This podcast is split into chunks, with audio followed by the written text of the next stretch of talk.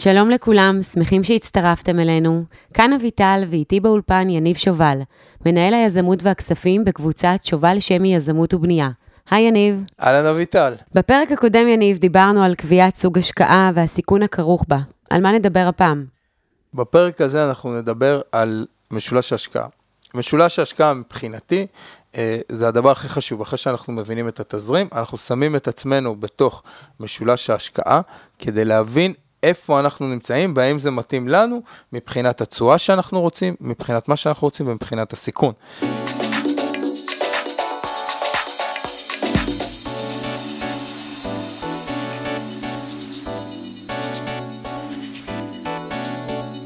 אתה יכול לפרט לי יותר מה זה משולש ההשקעה?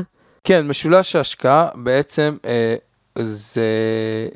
בוא נסתכל על דרך. אוקיי, אנחנו נמצאים על דרך, על משולש, שפינה אחת זה התשואה, פינה אחת זה הנזילות, פינה אחת זה הסיכון. זאת אומרת אני יכול להגיד שבשוק ההון, שאני למדתי מימון, לימדו אותי שנזילות נמוכה מגבירה את הסיכון, וזה חלק מהסיכון. נזילות גבוהה מקטינה את הסיכון.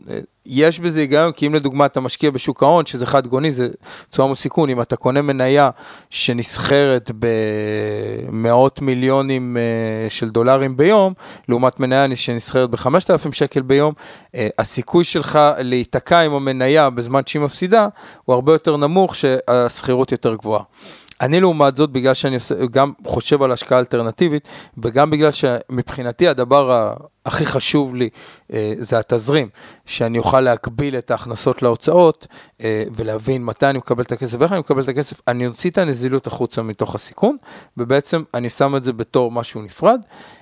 צריך להבין שהסיכון והתשואה הם הפוכים, זאת אומרת שאם יש לך תשואה גבוהה, הסיכון והתשואה הם קרובים אחד לשני. תשואה גבוהה אומר סיכון גבוה.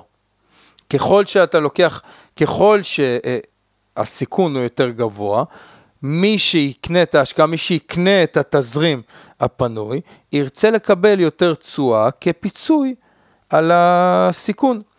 נזילות לעומת זאת, זה אותו דבר. ככל שאני מוותר על נזילות, אני ארצה פיצוי יותר גבוה. אז גם פה נזילות נמוכה, אומר תשואה יותר גבוהה.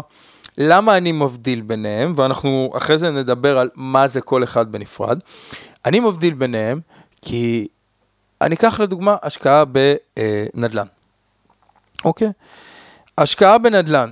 שאתה משקיע ל-30 שנה, זה יותר מסוכן מאשר שאתה משקיע לשנה. אבל שאתה משקיע בנדלן, בסופו של דבר, אם אתה משקיע במקום, שאנחנו נדבר אחרי זה איך בוחרים מיקום, ומה הנתונים שאתה צריך להסתכל, אם אתה משקיע במקום, שכל הנתונים הכלכליים שלו עולים, למרות שאתה לוקח סיכון שעוד 10 שנים זה ישתנה, אתה לדעתי בסיכון יותר נמוך מאשר השקעה של אג"ח שפושט רגל, אתה יכול עם הנזילות, בעצם לוותר על נזילות ולקבל תשואה יותר גבוהה, למרות שהסיכון יותר נמוך, אפילו לעומת השקעה שהיא השקעה מהירה, שאתה מקבל את הכסף עוד חצי שנה, אבל היא השקעה של 0 ל-100. מה זה השקעה של 0 ל-100? אופציה. יש בשוק ההון, אנחנו נדבר אחרי זה על סוגים של השקעות בשוק ההון. אופציה זה השקעה שבעצם אתה מבצע, או שאתה מרוויח הכל או שאתה מפסיד הכל.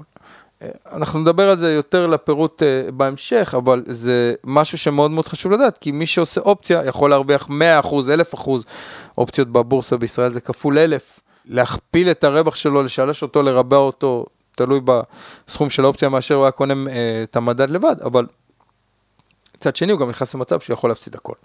בגלל זה אני מפריד ביניהם, כי יש הרבה פעמים שאתה מוותר על נזילות, אבל אתה לא באמת פוגע בסיכון שלך, אותו דבר, כמובן שזה תיאוריה שלי.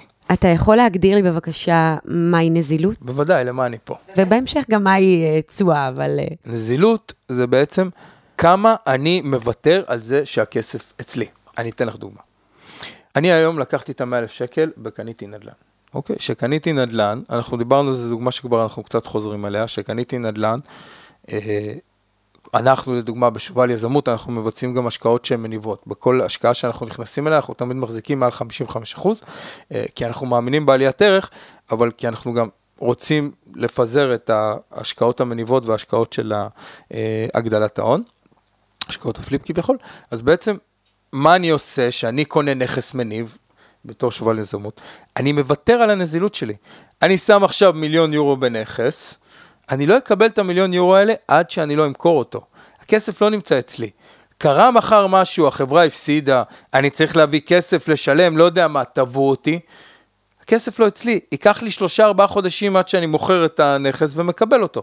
בעצם זה הפרמיה לנזילות, התשואה של הנזילות זה בעצם כמה כסף את מקבלת על זה שאת מוותרת, על זה שהכסף לא אצלך. אותו דבר, קחי לדוגמה, את היום כמו כל אחד מאיתנו מושקע בשוק ההון, גם אם את חושבת על זה, גם אם את לא, יש לך פנסיה, יש לך קרן השתלמות, המדינה מעודדת את זה, אפילו מחייבת בחלק מהמקרים, הכסף הזה מושקע בשוק ההון במניות, את ויתרת על הנזילות שלך באופן מלא. אני לא יכולה להפסיק מתי שאני רוצה בשוק ההון? כאילו להגיד מתי אני רוצה את הכסף בחזרה? בכללי בשוק ההון, כל הרעיון בשוק ההון שהנזילות היא 100%, אנחנו נדבר על זה בהמשך, אבל יש הבדל, כי פה הכסף של הפנסיה, אם המדינה לא רוצה שתוציא אותו, אז אם את מוציאה אותו, את משלמת איזה 40% מס הכנסה, אם את לא מוציאה אותו, את משאירה אותו, אל תתפסו אותי ל-40-35%, אבל זה המחשבה. המחשבה היא שבעצם לקחו לך את הכסף, את מוותרת על הנזילות שלך, כדי שיהיה לך את התשואה בעתיד. אז נזילות זה בעצם, נכנסים למצב להגיד כמה זמן אני מוכן לוותר על הכסף הזה, שיהיה זמין לי למהלך החיים. אוקיי, ותשואה? תשואה בסופו של דבר זה התזרים. זה התזרים העודף נקרא לזה. תשואה זה כמה כסף קיבלתי יותר ממה שהשקעתי. אנחנו נרצה את התשואה הכי גבוהה, אבל צריך לזכור, תשואה גבוהה, סיכון גבוה, לרוב גם נזילות נמוכה, אין פתרונות כסף, אין פתרונות קסם. אז כשאנחנו בעצם קונים תשואה, אנחנו קונים את התזרים. בתזרים אנחנו יודעים כמה אנחנו מוותרים על נזילות, כי אנחנו יודעים מתי נקבל את הכסף. כמובן שבתזרים שאנחנו מחשבים, אנחנו תמיד ניקח תקופות ספר, למקרה שהדברים לא יסתדרו כמו שאנחנו רוצים. אבל אנחנו רואים גם כמה כסף אנחנו מרוויחים על הכסף ששמנו. תשואה לדעתי צריכה להימדד לאורך זמן, זאת אומרת אנחנו צריכים למדוד אותה לפי כמה כסף קיבלנו ממוצע שנתי. זאת אומרת, אם קיבלנו 60 שקל ב3 שנים, או 20 שקל בכל שנה, נעדיף ללכת לקבל את ה-20 שקל בכל שנה, בשנה הראשונה נוכל להשקיע אותם, וגם לקבל עליהם תשואה. תשואה זה בעצם כמה כסף אנחנו מרוויחים על ההשקעה, וסיכון זה משהו שדיברנו עליו הרבה, סיכון זה בעצם כמה אנחנו מפחדים להפסיד את הכסף. יש נכסים מאוד מסוכנים, ויש נכסים פחות מסוכנים. יש כמה אפשרויות להוריד את הסיכון, אם זה על ידי גיוון, או על ידי ידע, אבל בסופו של דבר, סיכון זה משהו שתמיד יהיה. תמיד יהיה לך את הסיכון, לא משנה מה תעשה. התקווה זה להגיע למצב שהסיכון יהיה יותר נמוך מההפרש בין האינפלציה ל...